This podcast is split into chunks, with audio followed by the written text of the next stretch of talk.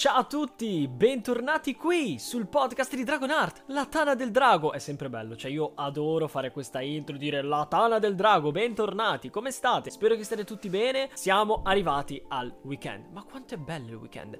Poterci rilassare, che poi in realtà non è vero. Non è vero che ci rilassiamo perché, e secondo me molti Uh, mi capiranno, siccome sei occupato tra scuola, lavoro comunque vari impegni in settimana, poi ti ritrovi il weekend a fare tutte le faccende che prima non riuscivi. Quindi, che sia riordinare casa, che sia fare delle commissioni, uh, tra un aiuto e l'altro, tra una commissione e l'altra, è passato anche sabato e domenica. E quindi tu ti ritrovi di nuovo a lunedì e dici, ottimo. Non ho fatto niente per me stesso. Io magari volevo rilassarmi, volevo leggermi qualcosa e il tempo non ce l'ho avuto. Ma bando alle ciance, si trova sempre il tempo invece per ascoltare il nuovo episodio del podcast. Nell'ultimo episodio riguardo il QA, che vi ringrazio perché è andato molto bene, mi avete anche lasciato un bel po' di domande, soprattutto su Instagram, ma anche molti, pa- o meglio, un paio di voi hanno anche lasciato un commento proprio qua sul, su Spotify. Oggi, grazie al sondaggio che ha vinto sotto quell'episodio, siamo qui per parlare degli anime da vedere nel 2024. E ci tengo però a fare una piccola parentesi, nel senso che ci sono tanti anime che ancora devono uscire. Quindi io vi direi che conviene fare poi un episodio sugli anime proprio in generale in uscita nel 2024. Adesso questo episodio lo dedichiamo più che altro a parlare di quello che già noi possiamo toccare. Quindi non vi farò spoiler sulle altre opere che usciranno perché ci voglio dedicare un altro episodio. Ora parleremo soltanto di quello che è già uscito. Quindi qui a gennaio, che cos'è che possiamo effettivamente già guardare? Cosa possiamo toccare? Ecco, secondo me poca roba. Ecco, subito eh, mi cimento in questo. Per me poca roba perché non c'è stata così tanta...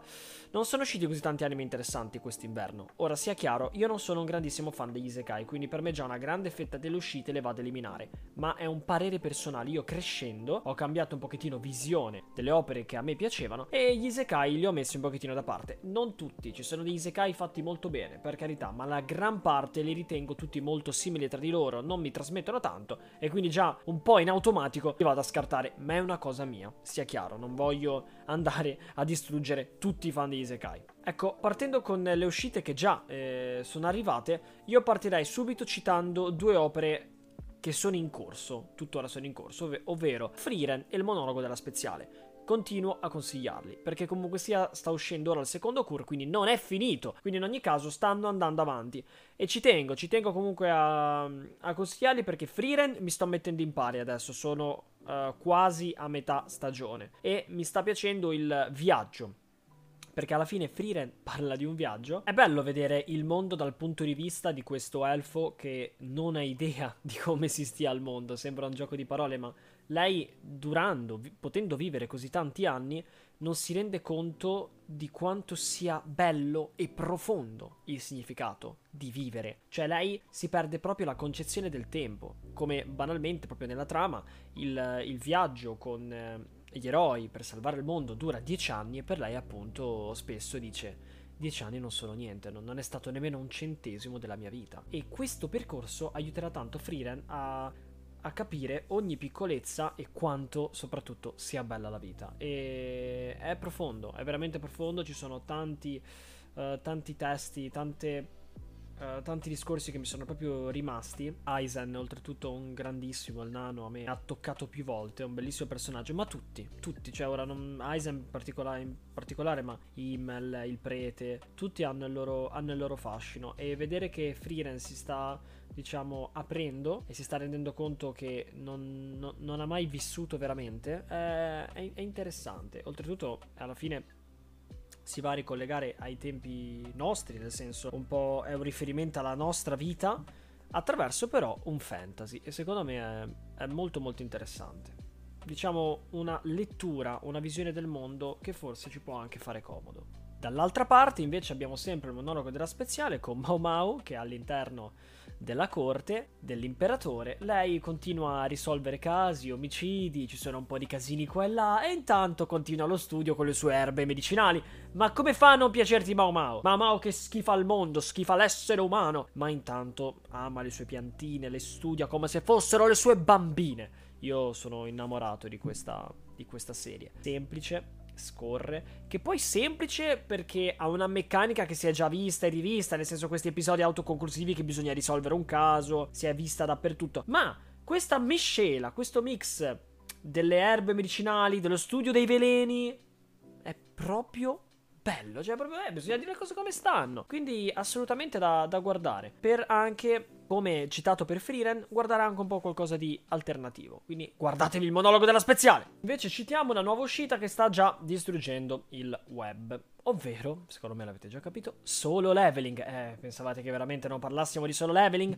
Allora, Ovviamente il manhwa, perché qui parliamo di un fumetto coreano, per esattezza webtoon, quindi è nato online, è nato in rete, poi visto il successo hanno voluto fare anche la trasposizione a fumetto, ma di base è una storia nata online a colori, molto bella, molto, molto carina, oltretutto hanno un'impaginazione e una struttura completamente diverse, coreane da quella a cui noi siamo abituati, cioè i giapponesi, ma molto molto bello. E quindi, vabbè, eh, il fumetto c'è già da un sacco di tempo, io non l'ho mai concluso, ne ho letti un paio di volumi, anzi abbastanza, tipo 8-9, ma non mi aveva mai convinto perché solo leveling alla fine è un farm. È un farming perché eh, c'è il protagonista, che non mi ricordo mai il nome, che i coreani ragazzi hanno dei nomi, come cazzo fate a ricordarveli? Ha dei nomi che proprio non riesco manco a pronunciare, un qualcosa di indecifrabile. Ma in ogni caso, Uh, abbiamo questo protagonista che lui deve farmare per continuare a aumentare di livello. Ecco, a me sta cosa, questa formula mi aveva annoiato. Perché ogni fottuto capitolo era sto qui che picchiava uno più forte di quello di prima, andava avanti, aumentava di livello. Oh, a me avevi rotto le palle, non ce l'ho fatta. Allora comunque ho detto, diamogli una possibilità con l'anime che sta uscendo e magari appunto mi cattura e mi coinvolge di più rispetto al fumetto. Devo dire che sta funzionando, sono usciti al momento solo due episodi che diciamo che sono quelli che bastano per far partire la trama perché i due episodi introducono la storia di solo leveling, quindi partirà dal terzo, ma già è stata un'altra esperienza. Animazioni ben fatte comunque da Production IG, eh, uno studio secondo me anche perfetto per questo tipo di opere. Eh, anche la colonna sonora, comunque il comporto tecnico mi è sembrato interessante, o oh, nulla di eccezionale, però interessante. Soprattutto ho avuto proprio i brividi, cioè sono riuscito ad essere coinvolto durante la trama che parte con questo dungeon dove rimangono intrappolati i nostri i nostri personaggi, tra cui il protagonista, e se, ho sentito proprio il terrore dei personaggi, la paura di morire, di rimanere lì bloccati, la paura di non rivedere più le, le famiglie che li aspettavano a casa, cioè proprio ho provato terrore con loro. E questa è una cosa che nel fumetto io personalmente non ho minimamente sentito. Quindi complimenti, complimenti all'anime per come sono riusciti a, a fare questa trasposizione perché mi ha trasmesso tanto. E non, per non parlare anche della, del, del ghigno, del sorriso del dio del dungeon, che lì ragazzi mi ha proprio ricordato i giganti di AOT. Cioè, proprio mi, mi, sono ritornate quelle vibes. Ho detto incredibile. Ma comunque il sorriso era fatto da Dio anche nel, nel, nel, fumetto. Quello niente da dire. Però nel complesso, cavolo, più che promosso l'anime. Quindi ora voglio proprio vedere come va avanti. Come saranno animati gli scontri. Come vedremo l'evoluzione del protagonista. Sebbene una parte già la so. Però l'anime proprio carino. Voi lo state guardando? Se sì, cosa ne pensate? Ritenete che sia già un po' troppo sopravvalutato? Ma io al momento ci vedo comunque un'opera più che gradevole. Sicuramente non vado a urlare al capolavoro, però per me è, è interessante. Vediamo come va. Andando avanti, un altro anime invece che vi consiglio è Metallic Rouge, ma in realtà io non l'ho ancora iniziato. E giustamente voi vi starete chiedendo, ma allora Dragon perché lo consigli? Allora in realtà questa è un'opera che volevo iniziare e già sui social me ne stanno parlando parecchio. Mi hanno scritto Dragon guardalo, oltretutto lo trovate su Crunchyroll già doppiato in italiano che non è roba da poco. Vi leggo un attimo la trama. Rouge è una ragazza androide in un mondo in cui umani e gli stessi androidi coesistono e sembrano vivere in pace tra loro. Le viene affidata una missione su Marte, dove con l'aiuto della sua compagna Naomi dovrà uccidere nove esseri umani artificiali ostili al governo. Ecco, abbiamo quindi un mecha fantasy davanti, o meglio, scusa, che fantasy, fantascienza, che è completamente un'altra cosa. E ehm, a me sembra la trama un qualcosa da Detroit Become Human, nel senso che l'androide va a sconfiggere altri esseri umani artificiali e sicuramente, secondo me, proverà qualcosa. Non lo so, eh, non lo so perché io non ho visto nulla, però mi sembra un concetto che già abbiamo visto da qualche parte. Ma il motivo per cui lo consiglio è che di anime proprio sulla fantascienza, ormai ne abbiamo sempre meno. E quindi ho pensato, diamogli un'opportunità, proviamolo tutti a guardarlo. Oh, poi magari fa cagare e lo droppiamo, eh. Però proviamo a supportare anche questo settore, noi gli diamo una possibilità. Se poi Se poi è andato male, noi almeno ci abbiamo provato. Quindi lo guarderò anch'io. Se voi addirittura l'avete già visto, fatemi sapere nei commenti che cosa ne pensate. Non dimentichiamoci, ragazzi, di un grande continuo che sta uscendo, che in realtà non è tanto amato nel web. E a me un pochettino dispiace. Sto parlando di Mashle. Sto parlando di Mashle.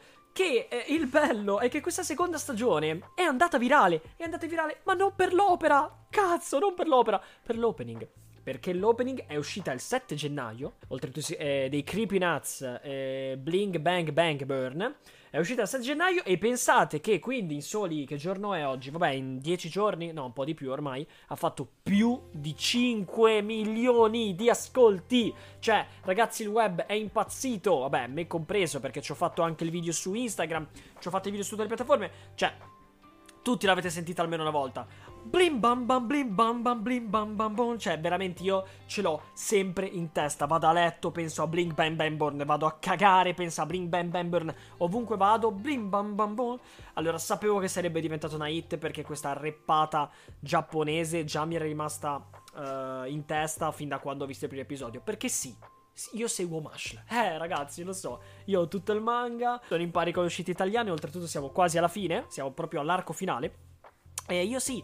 Sono un fan di Mashle, Bu- buongiorno, buongiorno. Mi dispiace che purtroppo non abbia riscosso tanto successo. Ora, ci sta che comunque rimanga un'opera di nicchia perché di per sé Mashle è un, diciamo, è una chiave ironica dove va a pigliare per il culo tante opere e soprattutto poi vabbè il mondo di Harry Potter che va soprattutto a ironizzare su quello. Però secondo me è più che sufficiente. Oh non vi sto parlando del capolavoro ma per me è un'opera da 7 cioè funziona uh, stacchi dal solito ti fai del reader e ti rilassi. Non è che bisogna sempre cercare quell'opera così complessa. E secondo me Mashle per farti due risate e rilassarti sul divano va più che bene. E qui Sicuramente grazie a questo opening sono riusciti a riscuotere un sacco di successo. Se, cioè, ragazzi, scrivete nei commenti, ma l'avete sentita per forza, almeno una volta. Proseguendo, troviamo Dungeon Food su Netflix, anche già doppiato in italiano.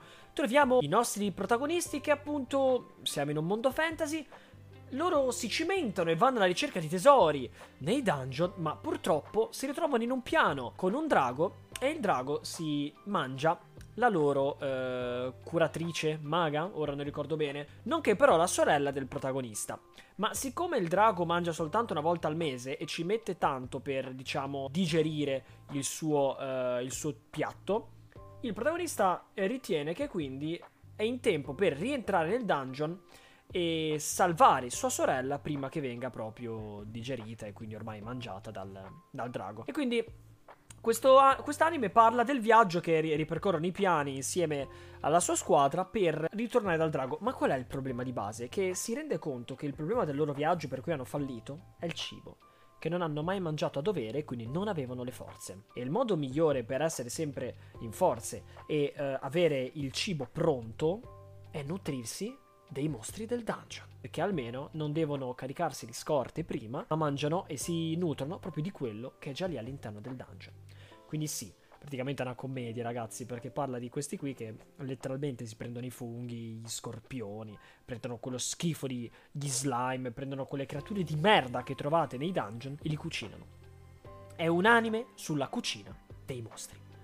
Beh, eh, quindi eh, assolutamente non andiamo a urlare al capolavoro, ma è un'altra opera molto tranquilla, per me è proprio da 6, nel senso, anzi, addirittura skippabile. Però, se siete lì, Dragon, mm, voglio, proprio, voglio, voglio proprio chiudere gli occhi, tranquillo, mangio qualcosina mentre lo guardo. Ma sì, guardati Dungeon Food che tanto ti rilassa, non è niente di, niente di così complesso, però, oh, è godibile, eh, quindi ci tenevo comunque sia a citarlo negli anime da vedere nel 2024. Mi ero dimenticato di un romance importante, anche perché c'è sempre in ogni stagione un eh, romance interessante, o perlomeno me lo auguro sempre. Ebbene, ce l'abbiamo anche questa volta. Oltretutto c'è il manga che qui in Italia è anche già a buon punto, comunque sta andando avanti. E sto parlando di A Sign of Affection, che potete trovarlo su Crunchyroll. Oltretutto, come vi stavo dicendo, è una lettura che già io mi sto portando avanti da qualche, da qualche tempo. Non sono in pari, devo ancora recuperare un paio di volumi. Ma eh, secondo me è un romance alternativo. Voglio leggervi un secondo la trama, la vado a prendere sempre dai nostri fantastici ragazzi di Anime Click, più che altro perché mm, non sono molto bravo a fare i riassunti. E quindi ho detto, ve la leggo e arrivo. Yuki è la tipica studentessa universitaria. La sua vita ruota attorno agli amici e ai social network, ma è anche sorda dalla nascita. L'incontro casuale con Itsuomi, un amico di amici che studia nella sua stessa università, le fa battere il cuore. Però, nonostante Itsuomi sappia parlare tre lingue, quella dei segni non è tra queste. Riusciranno a trovare un modo per comunicare i propri sentimenti? Ecco, è proprio questo che mi ha affascinato del, del loro rapporto, di questo romance. Proprio la questione che il ragazzo, oltretutto molto affascinante, e potrebbe, anzi, diciamo che potrebbe avere l'imbarazzo della scelta, eh, viene proprio affascinato da questa ragazza e capire anche di più del suo problema. Infatti, la prima cosa che vuole fare è subito imparare a utilizzare la lingua dei segni. Ebbene, sapete invece quali sono i prossimi anime che vi consiglio? Non ve ne consiglio. Eh no ragazzi, perché per me veramente quest'inverno è abbastanza triste. Ma ci sono tante opere di cui, di cui vi vorrei parlare, ma sono in uscita nel 2024. Quindi il rullo di tamburi che in realtà non sente nessuno e non sento manco io perché non sta accadendo, se volete potremmo dedicare un episodio proprio agli anime in uscita nel 2024. Quindi dedichiamo proprio un episodio a tutto il 2024 perché ci sono già stati annunciati un sacco un sacco di opere e quindi secondo me l'episodio esce proprio alla perfezione, ce ne sono molte a cui tengo, quindi mi farebbe piacere anche commentarle insieme, parlarne ho un pochettino di roba da consigliarvi. Ma io vorrei anche finalmente introdurre le interviste. Sì, ragazzi, mi sento pronto. Sono pronto per assumermi questo ruolo da conduttore. Voglio intervistare gli altri creator. Credo che sia arrivato il momento. Ho già fatto un sondaggio in realtà qualche giorno fa su Instagram dove comunque ho chiesto quali creator eh, vorreste sentire un'intervista qui sul podcast e non ci crederete, ma i più gettonati, i più gettonati sono stati Arcantos, sono quello che mi avete scritto più volte nel box, The Slab, The Slab è mio fratello totale, e Stibazzi. E Stibazzi. Sono stati i tre più quotati. Ora, ne avete scritti anche altri, che io comunque tengo in considerazione, ma sono, sono, stati scritti meno volte, nel senso, questi sono stati tre dove il nome è stato ripetuto più volte all'interno del box. Ma intanto, io direi di allora partire con loro. Se siete d'accordo, io vi lascerò qui sotto. Faccio sempre un sondaggio io ogni volta a fine episodio e lo lascerei per l'intervista. Mentre per questi episodi su anime in uscita nel 2024 li teniamo per una prossima volta e adesso invece dedichiamoci alle interviste, dove andremo a conoscere più a fondo la vita del creator, chi c'è dietro a quel personaggio e soprattutto anche i loro gusti perché non farò mai venire nessuno qua senza un grande consiglio. Sì, perché conosciamoli un po' più a fondo e conosciamo anche la loro opera che gli sta proprio a cuore. Quindi ogni creator che verrà qui nel nostro podcast ci dovrà sempre parlare di un'opera che loro proprio amano. Sono curioso di vedere proprio ogni creator a che cosa, a che cosa si è affiancato nel suo corso.